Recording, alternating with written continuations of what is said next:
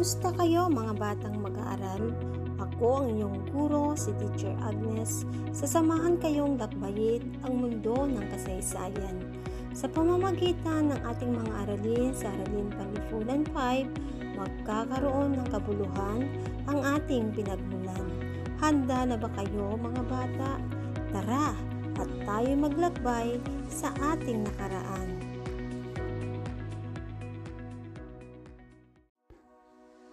Sa episode na ito, dadalhin ko kayo sa panahon ng pananakop ng mga Espanyol. Ating alamin kung ano ang naging kalagayan ng mga Pilipino sa panahong ito. Tatalakayin natin ang mga pagbabagong pang-ekonomiya sa ilalim ng kolonyalismong Espanyol. Nakabuti ba o nakasama ba ang mga pagbabagong ito sa mga Pilipino? Malalaman natin yan pagkatapos ng ating lakbay talakayan.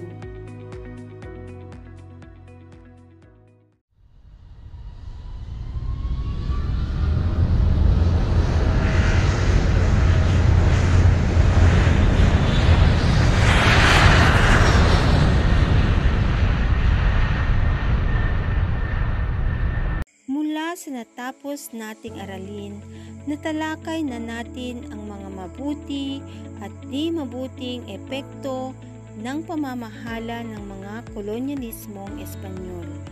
Ngayon naman, atin ding alamin ang mga pagbabagong pang-ekonomiya sa ilalim ng kolonyalismong Espanyol. Handa na ba kayong makinig mga bata? Kung handa na kayo, kumuha ng lapis at papel at itala ang mga mahalagang impormasyon na inyong maririnig.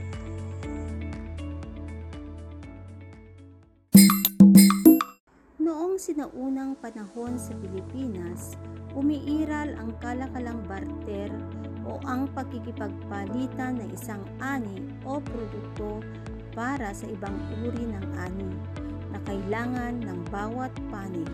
Naging masiglang ganitong uri ng kalakalan sa pagitan ng iba't ibang barangay sa Pilipinas. Sa pagdating ng mga Espanyol, kabilang din sa mga nagbago ay ang uri ng kabuhayan, ganun din ang sistema ng kalakalan sa bansa.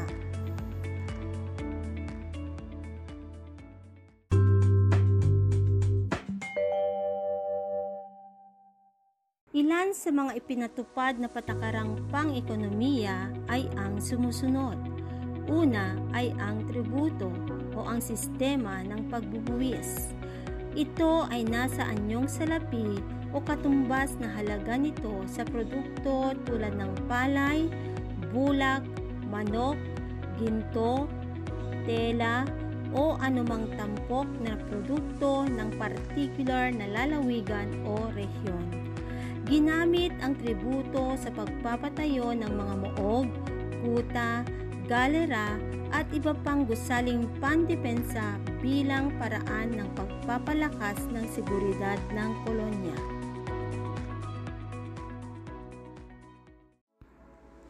Pangalawa ay ang tinatawag na polo o serbisyo o ang patakaran ng sapilitang paggawa. Sa ilalim ng patakarang ito, ay persang pinalahok ang mga Pilipino sa iba't ibang mabibigat na trabaho tulad ng pagpapatayo ng infrastruktura, pagtutroso at paggawa ng mga barkong pangkalakalan na galyon. Dumanas ng matinding hirap ang mga katutubo sa ilalim ng polo. Napilitang gumawa ng iba't ibang mabibigat na gawain ang mga katutubong polista Kadalasan ay pinapadala sila sa mga lugar na lubhang malayo sa kanilang tirahan kung kaya hindi sila nakauuwi ng ilang buwan sa kanilang pamilya. Pangatlo ay ang sistemang bandala. Ito ay ang sapilitang pagbili ng pamahalaan ng ani ng mga magsasaka. May takdang dami ng mga produkto na dapat ipagbili sa pamahalaan ang bawat lalawigan.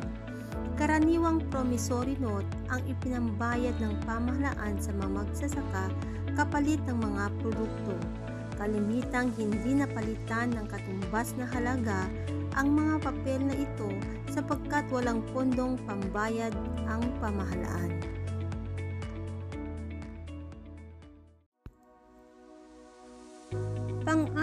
Ang mga patakaran sa agrikultura. Ipinakilala ng mga Espanyol sa mga Pilipino ang mga bagong uri ng halaman, hayop at industriya. Kabilang dito ang halamang kakao, sitaw, kape, mais, mani, tubo, tabako, at trigo.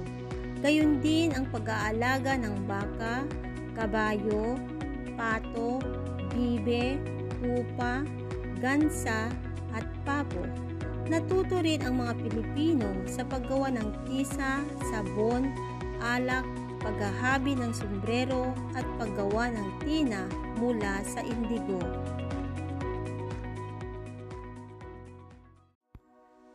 Panglima ay ang kalakalang galyon. Tinatawag na kalakalang ito na galyon sapagkat ginamit na sasakyang pandagat sa pagpapalitan ng produkto ay ang barkong galyon. Kilala rin ang naturang kalakalan bilang Kalakalang Maynila Acapulco dahil sa rutang tinahak ng mga galyon mula Maynila sa Pilipinas at Acapulco sa Mexico.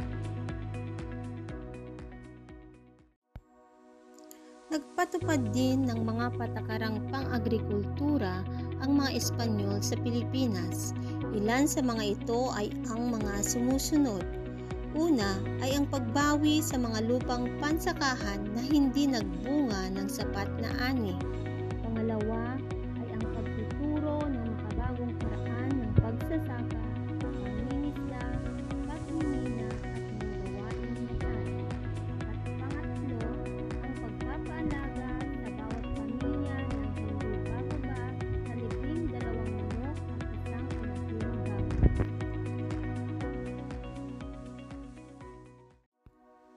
Iba pang pagbabagong pang-ekonomiya ay ang sumusunod. Ang pagbubukas ng mga daungan ng Pilipinas, ang sistema ng transportasyon at komunikasyon, at ang pagtatatag ng mga bangko.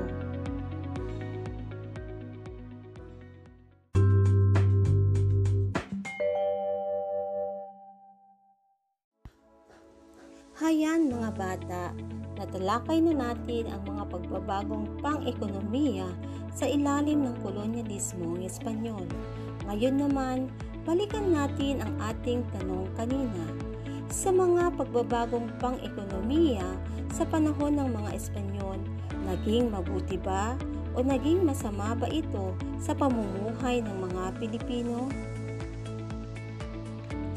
Maaring mahati ang inyong kaisipan sapagkat may mga patakarang naging mabuti at nakasama rin sa mga Pilipino.